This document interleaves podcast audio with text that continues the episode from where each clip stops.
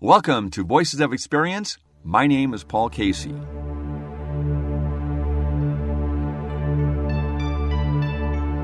Joining us today will be journalist and author David Giffels. David recently released a book called Barnstorming Ohio. Ohio has correctly picked every president since 1964. David will tell us who he thinks will carry Ohio this time. Jasmine Kendrick will also be joining us. She is co host of a radio show and podcast with Shantae Young called The Way with Jazz and Tay. Jasmine will provide her observations on the town hall debates last week. The Way with Jazz and Tay airs at 7 a.m. every Thursday morning right here on KKNW. They are two very energetic, smart, and delightful young women. If you hear anything on Voices of Experience that you would like to make a comment on, call 425 653 116 and leave your message on the Voices of Experience hotline. That's 425 653 1166. We will begin today's show with the return of Azzedine Downes, who is the president and CEO of the International Fund for Animal Welfare. One of the major goals of this worldwide organization is to help animals and people thrive together. I first asked Azzedine, has anything positive occurred in the animal kingdom as a result of COVID? Is that there's some good news, I guess, for the animals, lack of a better way of defining it, in the COVID 19 world? What we're seeing is that the world is quieter, cleaner, the water is cleaner, quieter. There's an upside and a downside to this, but the lack of tourism is a concern because tourism provides a lot of revenue, which we can talk about. But it also serves as sort of citizen rangers. You know, when there are people out there looking at wildlife, uh, it reduces the incidence of poaching. Uh, but the upside is that we are seeing uh, wildlife rebound in places that perhaps were suffering from too much tourism, but also from trophy hunting. And so, this notion that we're in a dire straits, and this is what we always hear right, in terms of the data that comes out, but nature will bounce back. Yeah, and one of the things that you also mentioned is about the, the normal return to normal is unacceptable. Yeah, you know, this is a really interesting point. I think that you hear many, many people saying, you know, we need to get back to normal. And there's a lot of discussion in the international fora about returning to normal, and then people trying to redefine what that normal is and sort of falling into their own traps, honestly, saying, well, things like wildlife trade. And that relates directly to COVID 19 and coronavirus and where it came from and zoonotic uh, diseases. Uh, and suddenly people said, well, we need to stop that. But then realizing, oh, our uh, policy platform previously was to promote what they call sustainable trade. And you can't have both. And you suggest that economics drives everything, and we just need to begin to look at it that way that there's a cost for everything. If you look at the history of conservation, the word itself, to conserve, right? So, what is it that we're going to conserve? And if you look at when it was really launched as a movement, it was a reactionary response. So much damage had already been done. And that was the beginning of we need to turn around. We need to reverse the damage to wildlife that has been done. And so that return to that normal uh, was already pretty grave. And unfortunately, I think at the same time, the economics of conservation were driven by a notion of sustainable use, that it has to pay for itself. And that if it doesn't pay for itself, it has no place in nature. And I think ultimately, we're finally learning that that notion is bankrupt. Do you see the mission at all of IFAW changing as a result of all of this? Are you getting up in the morning going, we need to go in a different direction here? We focused on two things rescue operations and conservation. So when the pandemic hit, we were concerned as an organization of whether or not the economic downturn would have a negative effect on us what we did early on was to say we have to focus on the frontline workers. the people who are involved in rescue. Do you think people are getting your message for um, conservation and for doing the interventions that you do to save animals? Uh, uh, do you feel we're at a better place now than we did years ago when you started these efforts? Scientists don't like to make the connections unless there's all of the studies that back it up, and sometimes those studies can take years. One of the most important things that relates to our work is how much carbon is kept in the ground and how wildlife contributes to a healthy environment by sort of massaging the soil, if you will, and keeping the grasses in place and stopping erosion. Are there countries that have really jumped out ahead? There are a few that you could mention that just really are getting your message now? We have had very good relationships with people in Kenya for for a long time. Kenya takes a lead on a lot of these issues amongst uh, African countries, and if you if you had to sort of look at the the geopolitical landscape, it would be the southern African countries that are the pro use, the pro trophy hunting. And they were discussing how difficult it was to uh, get involved with the establishment of national parks and if there were communities in or around the park. And um, one of my colleagues from Southern Africa said, Well, I don't think you understand how difficult it is. There is a village of 300 people living on the edge of the national park. And um, we're, we're negotiating with them whether or not they should move and we could give them other land. I don't think you understand the complexities of the problem. And my colleague said, Oh, no, no, we, we do. We, we also have a small village of 3 million people living on the edge of a park.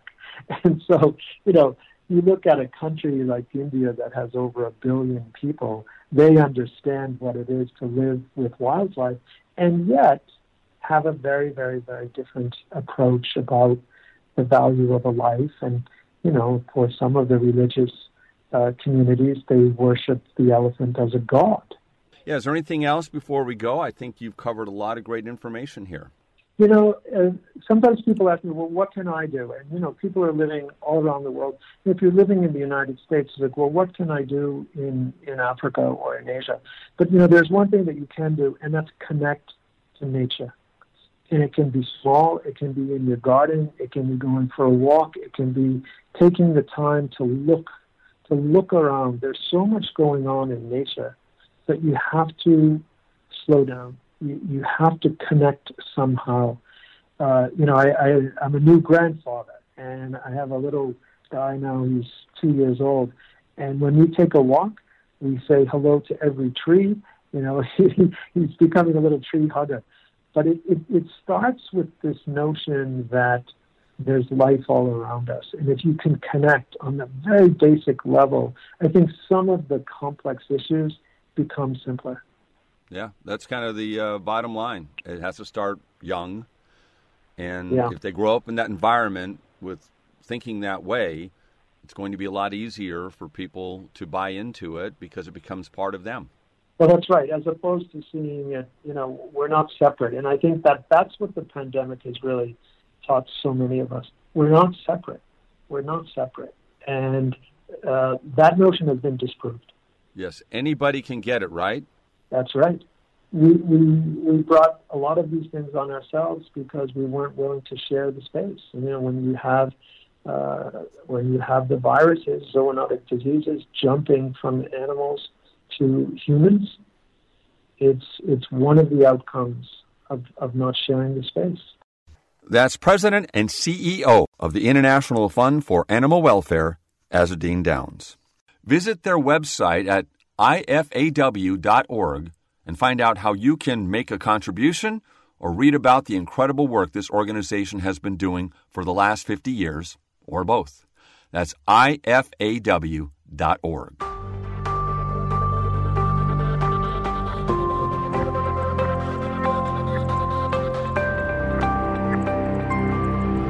Journalist and author of a book called Barnstorming Ohio, David Giffels, toured his home state of Ohio to find out what was going on in the minds of the residents.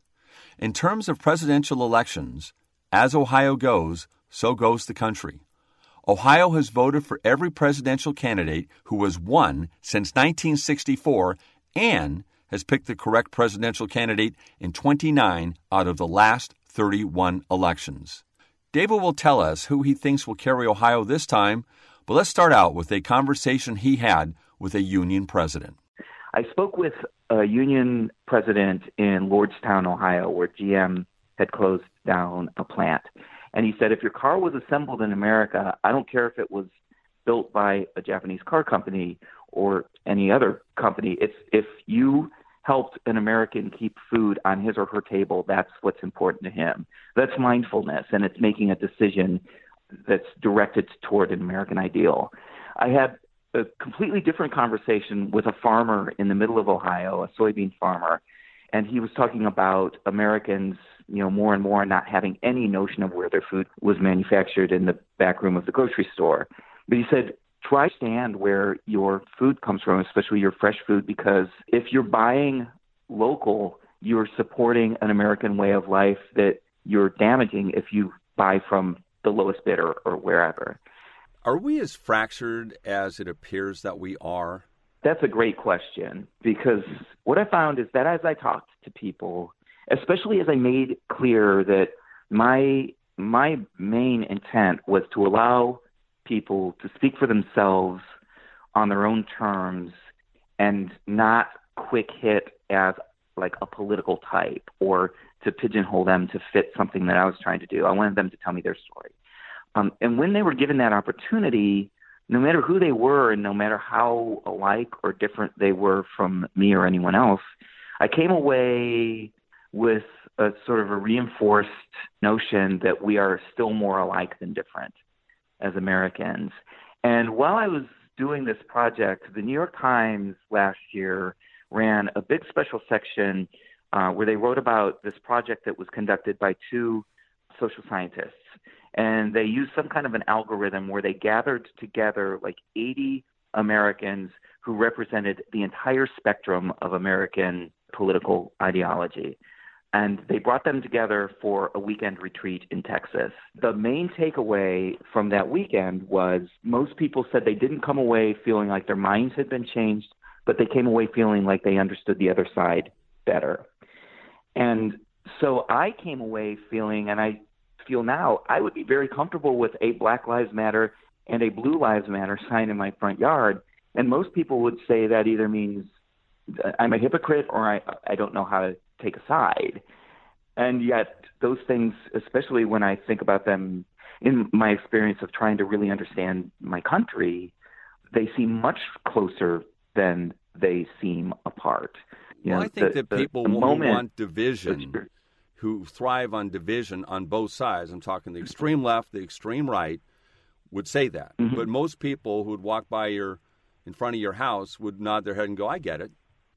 Yeah, and I think people who in in political life, I don't know if I'd say they want this, but they sort of need questions to have an answer that's one side or the other, a simple two-sided coin, because those play well in slogans and speeches. But most of us as human beings are more full of contradictions than we are of simple sort of clean lines, you know. Um, I know this, and you know, when I self-examine you know, as a writer, um, the more I write about something personal, the the less, in a way, the less I understand it, but the more I realize I'm probably getting closer to the truth of it. Now, one thing I wanted to ask, and this is going to be a little bit nasty, maybe. I don't mean it to be that way, but I want to ask you a question yeah. about this. And that is, in my estimation, Trump has been a horrible president, and his biggest supporters are the ones that I believe are dying and getting sick at the fastest rate. They're the front lines, they're the bus drivers, and there are people working in hospitals who have to go out in this every day. What am I missing there? You've been out there. Educate me. I, I wish I could. A lot of interviewers have been asking me to predict the outcome of this election, which I thought was the hardest question right now. Your question is harder. Um, I'm forthright early in the book that I did not vote for Donald Trump and about where I am on the political spectrum because although there's a lot of journalistic work in this book, it's a book with a point of view, but the point of view is not to to side politically. The point of view is to try to understand people who I don't understand And one thing I write about, and something I've been talking about a lot since the book came out, is that if one member of a family voted one way in 2016 and another member voted the other way, each of them thinks the other is crazy. And that's within families where people already kind of understand each other.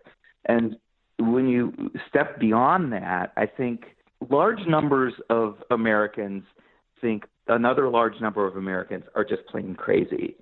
And I wouldn't blame you for thinking that somebody who votes for Donald Trump is crazy because I happen to have a hard time understanding that vote myself, but that's me. And I want to understand somebody who did. Why would somebody who seems the most vulnerable also support this person?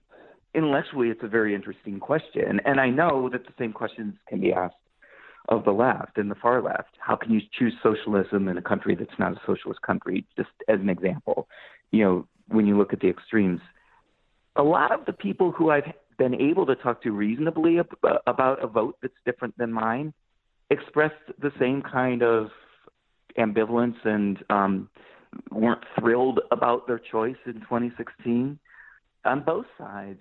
So, you know, I go back to this feeling of people being more alike than different, but it's easier or it's, you know, it's more dramatic for the extremes to get the play. So I know that doesn't answer your question.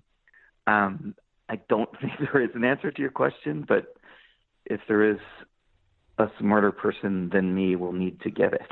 Well, yeah, I'm just saying. Um, I can understand 2016 Trump's appeal. I mean, he had the "I'm not politically correct. I tell it like it is." and um, you know, I don't talk down to the people or, or whatever. I'm going to drain the swamp. I, I, get. I didn't agree with it. I, I, was frightened and shocked that he won. I, actually, I wasn't that shocked because I did go to a Trump rally, and I'm not going to go through that. But I went, "Hey, this guy's got a chance."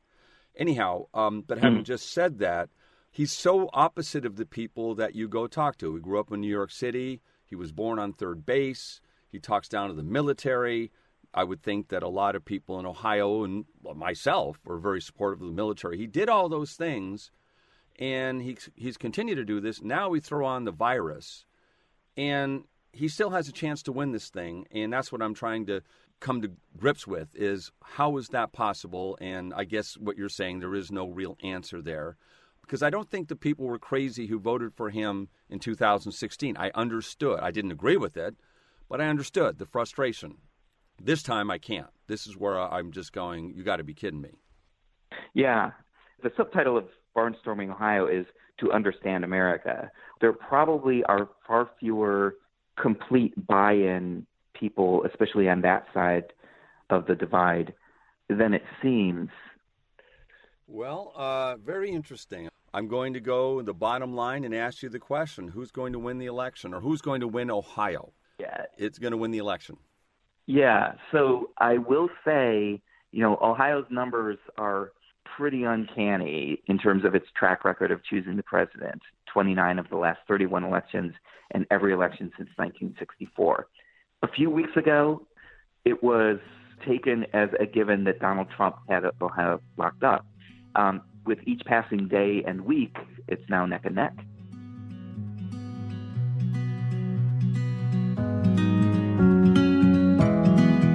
You're listening to Voices of Experience with Paul Casey. Visit voicesofexperience.com and take a five minute self employment quiz. That's voicesofexperience.com. The higher you score on the quiz, the higher your prospects for success. One more time, visit voicesofexperience.com. All one word. Well, I wish that David had a more encouraging assessment of what will happen in Ohio, but at least it's headed in the right direction. Next up, Jasmine Kendricks, co host of The Way with Jazz and Tay. She watched the town hall debate. I didn't. So, Jasmine, you are my eyes and ears. So, what were your impressions? We watched Trump's Trump's was on first, and uh, we didn't catch like the first half of it. Um, but I will say that we what we liked about the town halls was that whoever the moderators were or the people that were there to kind of you know help structure the event, um, they really challenged the the candidates in a in a really good way. So one, they re asked a lot of questions that didn't really get answered from the first debate, like with Trump's uh, resolution for Obamacare. And then they wanted Biden to elaborate on this the whole fracking or no fracking thing, you know. So that was really fun because not really fun, but it was important because those things didn't really get addressed over the whole talking over and the mess that it was the first debate. So having the town hall, having them do it separately, I feel like was better, even though I don't like that they're changing things. I feel like that's a tradition that needs to be upheld. Um, but no, what do you mean? You mean able... the style, the uh, format that they changed it that yeah. way? Well, it was Trump, wasn't it, who wouldn't do it? They would exactly do it anyhow. But please continue. No, no, exactly. He said he didn't want to do another debate. Well, he didn't want to do a virtual debate. Right. And then he, and then he decided he was going to do like a town hall instead. And then Biden's going to do a town hall on the same day. And it's kind of like, well, why don't you guys just go back at the beginning and do the debate? you know? Sure. You bet.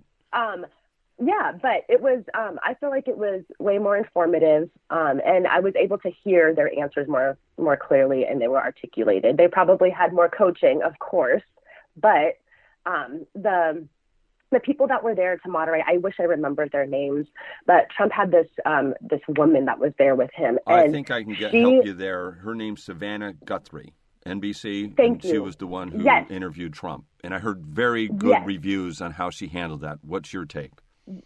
Yes, I was actually just going to say that. You know, she did a very good job at not really letting him interrupt or talk over her, let alone the people that were there asking questions. And after he finished um, an answer that uh, somebody in the audience might have um, a question, sorry, when he answered a question that somebody in the audience might have answered, she went ahead and then challenged his answer by saying like, okay, so you know, you pointed out A, B, and C here, but what about um, D, uh, A, B, C, D, E when you completely contradicted what you previously said? Mhm. You know. So I really, I really did enjoy that. She really stood her ground compared to how Chris Wallace was getting walked all over the first time. Good. Um, good to so, hear. Good yes. to hear. Yeah, no, definitely. It was a really, really well um, constructed event compared to the first time around. So, So I think then you went over I to ABC and then saw. Uh, I think it's George Stephanopoulos ho- hosted that one, or was the moderator. yeah, yeah. And um, honestly, the same kind of thing. You know, luckily with Biden, he doesn't have too many issues with being like you know talk talking over but um i did notice with biden and i noticed this a lot with biden he'll get really passionate about his his answer or his response and he'll get ahead of himself and so then his he, he might start to like stumble over his words or they kind of mush together and that was happening quite a bit so there was a few times in which you know he was giving an answer and you might have missed a couple of things that he said and that's solely just because of him trying to get his thoughts together Would you, know? Are you uh, aware that he had a speech impediment and a stutter growing up? And he No. really, yes, see, he really worked on that. When he was in high school, he could barely put sentences together. He was ridiculed, but he Oh did go through a lot of uh, training to speak in a manner that he mostly can. And I think that's a lot of it. And a lot of people say that this is like senility or you know dementia and things like that, which it is right. not. You know, I I don't believe it. I I have some experience in this area. My mother had Alzheimer's. I was director of the Alzheimer's Mm-hmm. Association in another life, got it uh, so I have some knowledge of that. Yeah, I, I had no idea about the speech impediment history and the stutter. I really didn't. Um, and it's actually knowing that it's incredible that he is as articulate as articulate as he is. Um, and I just thought, you know, like watching it and hearing that, I thought it was a matter of like passion and excitement. He was just so- like, I know what I want to say, and he has so much to say about it, and it was just kind of like coming out so fast. You know, that was that was how Yes. that came off to me. Yeah, he he, he can Yeah. be a gaff machine. He can get too excited, and he's made some gaffes that way. But basically, I take it he's just a very decent man, and his opponent Yeah. is the exact opposite. Opposite, right? So anyhow, Um, well, I'm but, glad you're brave yeah. enough to watch it, and uh, braver than me because I think I've told you I just I could have watched Joe Biden, but I, am voting for him. And as I said, I think he's a very decent yeah. man, and of course his experience is amazing. But I can't handle Trump. I just can't even yeah. watch him anymore. And so that's it. So I'm glad you yeah. are braver than me. You know, I think what it what it mainly is for us is that this is our first year really going into things as we're trying to be as educated as we can, you know, as voters.